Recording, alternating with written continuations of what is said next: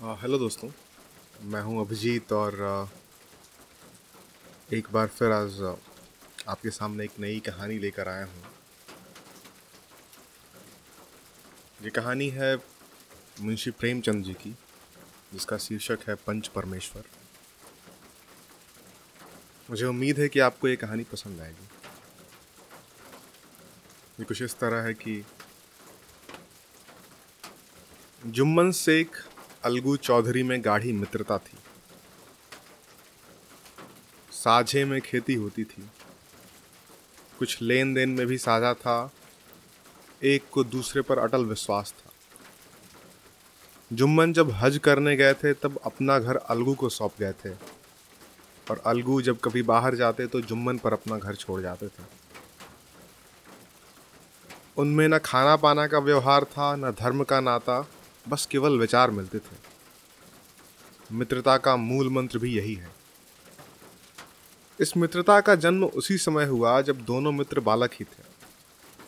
और जुम्मन के पूज्य पिता जुमराती उन्हें शिक्षा प्रदान करते थे। अलगू ने गुरुजी की बहुत सेवा की थी। खूब प्याले धोए। उनका हुक्का एक क्षण के लिए भी विश्राम न लेता था, क्योंकि प्रत्येक चिल्लम अलगू को आधे घंटे तक किताबों से अलग कर देती थी। अलगू के पिता पुराने विचारों के मनुष्य थे। उन्हें शिक्षा की अपेक्षा, गुरु की सेवा, शुश्रूषा पर अधिक विश्वास था। वह कहते थे कि विद्या पढ़ने से नहीं आती।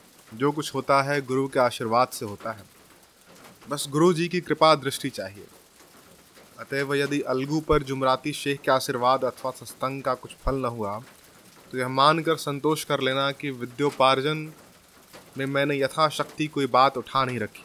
विद्या उसके भाग्य में ही न थी। तो कैसे आती? मगर जुमराती शेख स्वयं आशीर्वाद के कायल न थे। उन्हें अपने सोटे पर अधिक भरोसा था और उसी सोटे के प्रताप से आज पास के गाँवों में जुम्मन की पूजा होती थी।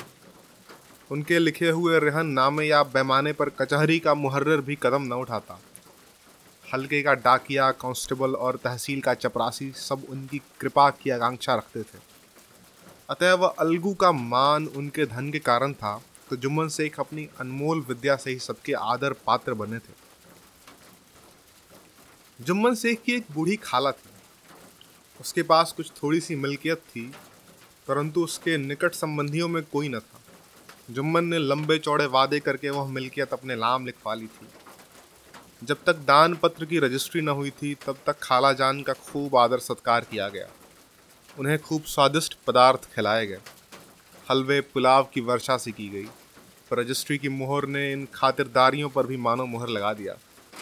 जुम्मन की पत्नी करीमन रोटियों के साथ कड़वी बातों के कुछ तेज, तीखे सालन भी देने लगी। जुम्मन शेख भी निठुर हो गए।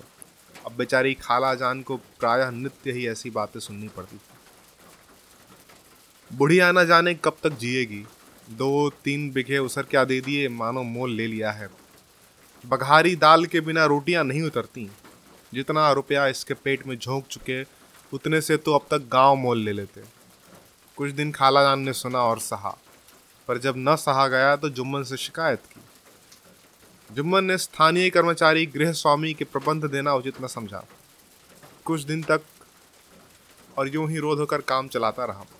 अंत में एक दिन खाला ने जुम्मन से कहा, बेटा तुम्हारे साथ मेरा निर्वाह न होगा।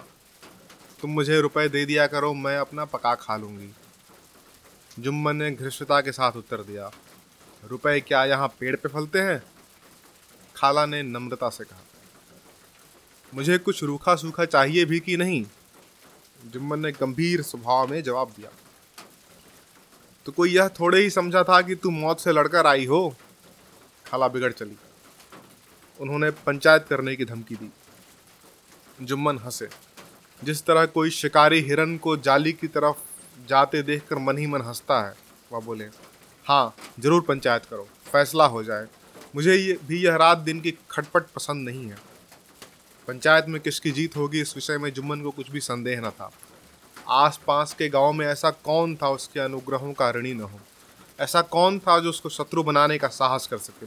किसमें इतना बल था जो उसका सामना कर सके? आसमान के फरिश्ते तो पंचायत करने आएँगे नहीं। इसके बाद कई दिन तक बूढ़ी खाला हाथ में एक लकड़ी लिए आसपास के गाँव में दौड़ती रही। कमर झुककर कमान हो गई थी। एक एक पग चलना दुभर था, मगर बात आ पड़ी थी। उसका निर्णय करना ज़रूरी था। बिरला ही कोई भला आदमी होगा जिसके सामने बुढ़िया ने दुख के आँसू न बहाए हों। किसी ने तो यूँ ही ऊपर मन से ही हूँ हाँ करके टाल दिया और किसी ने इस अन्याय पर जमाने को गालियाँ दी। कहा, कब्र में पाँव झटके हुए हैं, आज मरे, कल दूसरा दिन पर हवस नहीं मानती।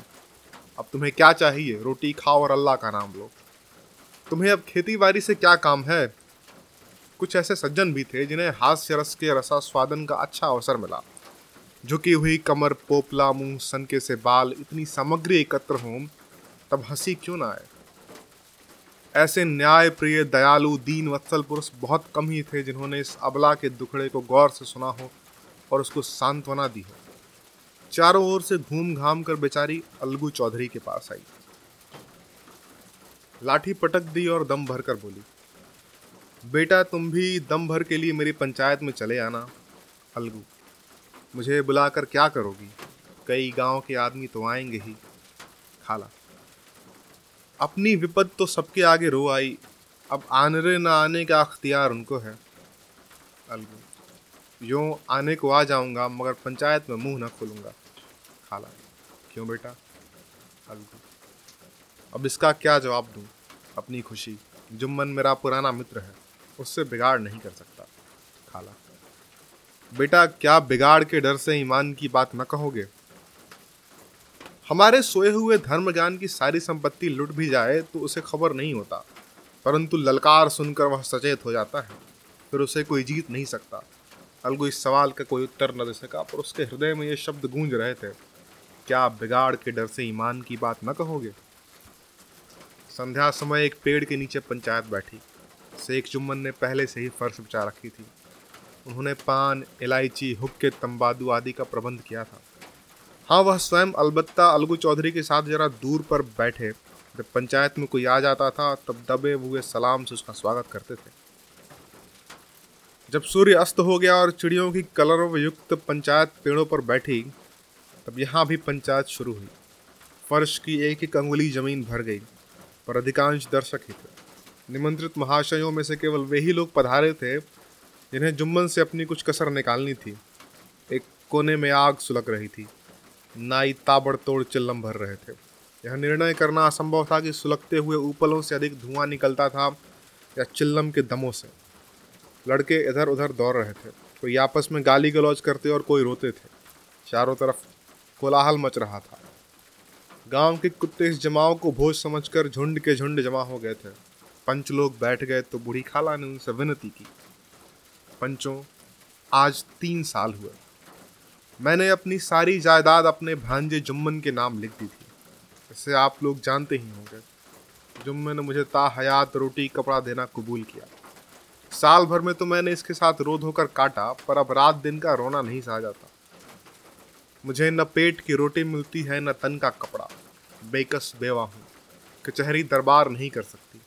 तुम्हारे सिवा और किसको अपना दुख सुनाऊं? तुम लोग जो राह निकाल दो, उसी राह पर चलूँ। अगर मुझमें कोई ऐब दिखे तो मेरे मुँह पर थप्पड़ मारो। जुम्मन में बुराई दिखे तो उसे समझाओ, क्यों एक बेकस की आह लेता है? मैं पंचों का हुक्म सर माथे पर चढ़ाऊँगी। रामधन मिश्र, जिनके कई असामियों को जुम्मन ने अपने गाँव में बसा लिया था, बोले, जुम्मन मियाँ, किसे पंच बत्ते हो? अभी से इसका निपटारा कर लो। फिर जो कुछ पंच कहेंगे, वही मानना पड़ेगा। जुम्मन को इस समय सदस्यों में विशेषकर वही लोग दिख पड़े जिसके किसी न किसी कारणवश उनसे वैमनस्य था जुम्मन बोले, पंचों का हुक्म अल्लाह का हुक्म है। खाला जान जिसे चाहें उसे बदें, मुझे कोई उज्र नहीं। खाला ने चिल्लाकर कहा, अरे अल्लाह के बंदे, पंचों का नाम क्यों नहीं बता देते? कुछ मुझे भी तो मालूम हो। जुम्मन ने क्रोध से कहा, इस वक्त मेरा मुँह न खुलवाओ। तुम्हारी बन पड़ी है जिसे चाहो पंच बदो। खालाजान जुम्मन के अक्षेप को समझ गई। वह बोली, बेटा, खुदा से डरो। पंच न किसी के दोस्त होते हैं, न किसी के दुश्मन। कैसी बात कहते हो? और तुम्हारा किसी पर विश्वास न हो तो जाने दो।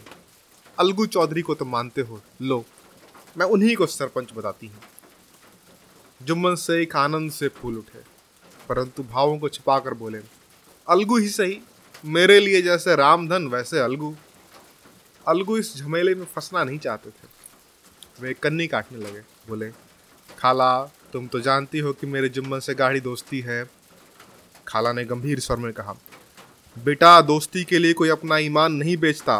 पंच के दिल में खुदा बसता है। पंचों के मुँह से जो बात निकलती है, वह खुदा की तरफ़ से निकलती है।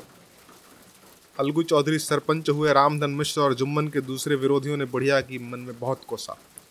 अलगू चौधरी बोले, शेख जुम्मन, हम और तुम पुराने दोस्त हैं।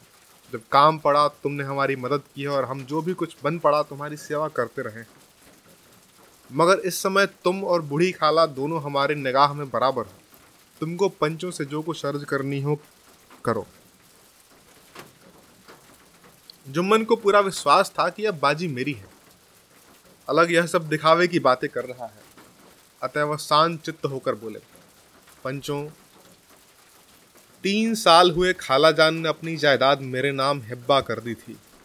मैंने उन्हें ता हयात खाना कपड़ा देना कबूल किया था।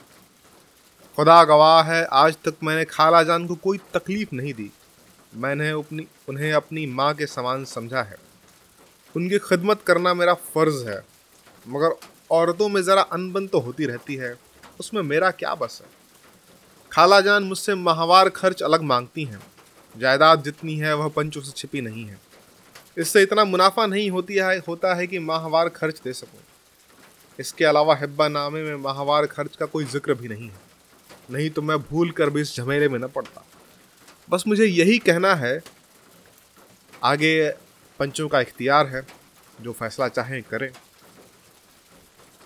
अलगू चौधरी को हमेशा कचहरी में काम पड़ता था, अतः वह पूरा कानूनी आदमी था। उसने जुम्मन से जिरह शुरू की। एक एक प्रश्न जुम्मन के हृदय पर हथौड़ी की चोट की तरह पड़ता था। रामधन मिश्र इन प्रश्नों पर मुग्ध हो जाते थे। जुम्मन चकित थे कि अलगू को क्या हो गया है। अभी यह अलगू मेरे साथ बैठा हुआ कैसी कैसी बातें कर रहा था। इतनी ही देर में ऐसी काया पलट हो गई कि मेरी जड़ खोदने पर तुला हुआ है। न मालूम कब की कसर यह निकाल रहा है। क्या इतने दिनों की दोस्ती भी कुछ काम ना आएगी? जुम्मन शेख तो इसी संकल्प विकल्प में पड़े हुए थे कि इतने मलगू ने फैसला सुनाया। जुम्मन शेख पंचों ने इस मामले पर विचार किया है।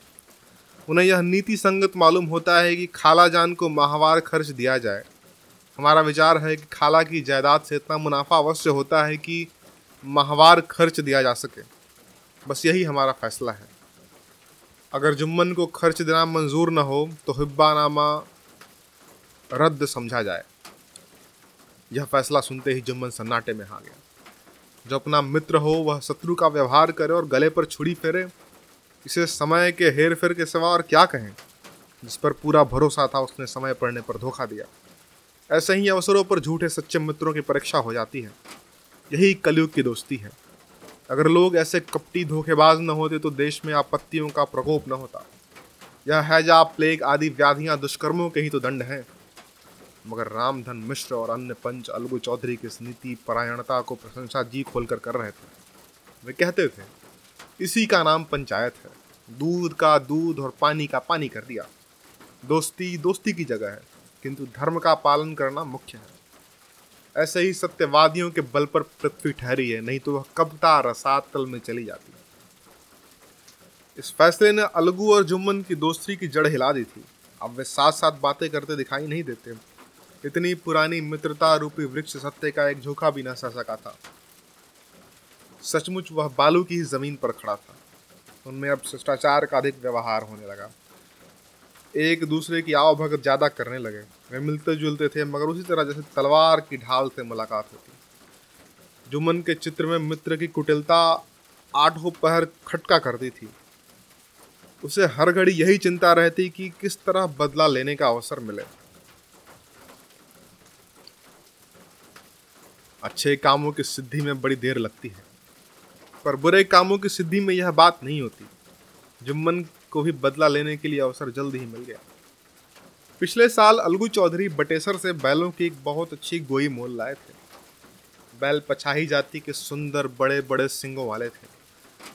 महीनों तक आसपास के गाँव के लोग दर्शन करते रहे। दैवयोग से जुम्मन की पंचायत के एक महीने के बाद इस जोड़ी का एक बैल मर गया। जुम्मन ने दोस्तों से कहा, यह दगाबाजी की सजा है। इंसान सब्र भले ही कर जाए, पर खुदा नेक बद सब देखता है। अलगू को संदेह हुआ कि जुम्मन ने बैल को विष दिया है। चौधराइन ने भी चौधराइन ने भी जुम्मन पर ही इस दुर्घटना का दोषारोपण किया। उससे कहा कि जुम्मन ने ही कुछ कर करा दिया है। चौधराई और करीमन में इस विषय पर एक दिन खूब ही वाद विवाद हुआ और दोनों देवियों ने शब्द बाहुल्य की नदी बहा दी। व्यंग, वक्तोक्ति, अन्योक्ति और उपमा आदि अलंकारों से बातें हुई। जुम्मन ने किसी तरह शांति स्थापित की। उन्होंने अपनी पत्नी को डांट डपट कर समझा दिया। वह उसे उस रणभूमि से हटा भी ले गए। उधर अलगू चौधरी ने समझाने बुझाने का काम अपने तर्क पुंज सोटे से लिया। अब अकेला बैल किस काम का? उसका जोड़ बहुत ढूंढा गया पर न मिला। दान यह सलाह ठहरी कि इसे बेच डालने चाहिए। गाँव में एक समझू साहू थे। वह इक्का गाड़ी हाँकते थे। गाँव के गुड़ घी लाद, कर मंडी ले जाते, मंडी से तेल, नमक भर लाते और गाँव में बेचते। इस बैल पर उनका मन लहराया। उन्होंने सोचा, यह बैल हाथ लगे तो दिन भर में बेग खट के तीन खेप हो जाए। आजकल तो एक ही खेप में लाले पड़े रहते हैं। बैल देखा, गाड़ी में दोहराया बाल, भौरी की पहचान कराई, मोल तोल किया और उसे ला करके द्वार पर बाँध दिया। एक महीने में ही दाम चुकाने का वादा ठहरा। चौधरी को भी गरज थी ही, घाटे की परवाह न की। समझू साहू ने नया बैल पाया तो लगे उसे रगेद में। वह दिन में तीन तीन, चार चार खेप करने लगे। न चारे की फ़िक्र थी, न पानी की, बस खेपों से काम था। मंडी ले गए, वहाँ कुछ सूखा भूसा सामने डाल दिया। बेचारा जानवर अभी दम न लेने पाया था कि फिर जोत दिया। अलगू चौधरी के घर था तो चैन की बंसी बचती थी। बैल राम छठे छमा है, कभी बहली में जोते जाते थे खूब उछलते कूदते और कोसों तक दोहराए चले जाते थे। वहीं बैल राम का रतीब था, साफ़ पानी दली हुई अरहर की दाल और भूसे के साथ खली। और यही नहीं कभी कभी घी का स्वाद भी चखने मिलता था। शाम सवेरे एक आदमी खरहरे करता, पोछता और सहलाता था। कहाँ वह सुख चैन, कहाँ यह आठों पहाड़ की खपत। महीने भर में ही वह पिस पिस गया। इक्के का यह जुआ देखते ही उसका लहू सूख जाता था। एक एक पग चलना दुभर था। हड्डियाँ निकल आई थी, पर था वह पानीदार, मार की बर्दाश्त में थी। एक दिन चौथी खेप में साहू जी ने दूना बोझ लादा। दिन भर का थका जानवर पैर न उठते थे, पर साहू जी कोड़े फटकारने लगे। बस फिर क्या था? बैल कलेजा तोड़ कर चला। कुछ दूर दौड़ा और चाहा कि जरा दम ले लूँ, पर साहू जी को जल्दी पहुँचने की फ़िक्र थी। अतः उन्होंने कई कोड़े बड़ी निर्दयता से फटकारे। बैल ने एक बार फिर ज़ोर लगाया। पर अब की बार शक्ति ने जवाब दे दिया और धरती पर गिर गया और ऐसा गिरा कि फिर न उठा। साहू जी ने बहुत पीटा, टांग पकड़कर खींचा नखनों में लकड़ी ठूंस दी। पर क्या कहीं मृतक भी उठ सकता है? तब साहू जी को भी कुछ शक हुआ। उन्होंने बैल को गौर से देखा खोल कर अलग किया और सोचने लगे गाड़ी कैसे घर पहुँचे। बहुत चीखे चिल्लाए, पर देहात का रास्ता बच्चों की आँख की तरह साँझ होते ही बंद हो जाता है। कोई नज़र न आया। आसपास कोई गाँव भी न था। मारे क्रोध के उन्होंने मरे हुए बैल पर और दर्रे लगाए और कोसने लगे। भागे तुझे मरना ही था तो घर पहुंचकर मरता। ससुरा बीच रास्ते में ही मर गया। अब गाड़ी कौन खींचे? इस तरह साहू जी खूब जले भुने। कई बार गुड़ और कई पीपे घी उन्होंने बेचे थे, दो ढाई सौ रुपये कमर में बंधे थे। इसके सिवा गाड़ी पर कई बोरे नमक थे। अतः वह छोड़ कर भी जा नहीं सकते थे। लाचार बेचारे गाड़ी पर ही लेट गए। वहीं रत जगह करने की ठान ली। चिल्लम पी, गाया, फिर हुक्का पिया। इस तरह शाह जी आधी रात तक नींद को बहलाते रहे।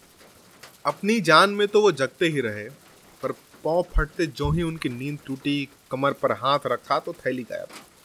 घबरा कर इधर उधर देखा तो कई कनस्तर तेल भी नदारत अफसोस में बेचारे ने सर पीट लिया और पछाड़ खाने लगे।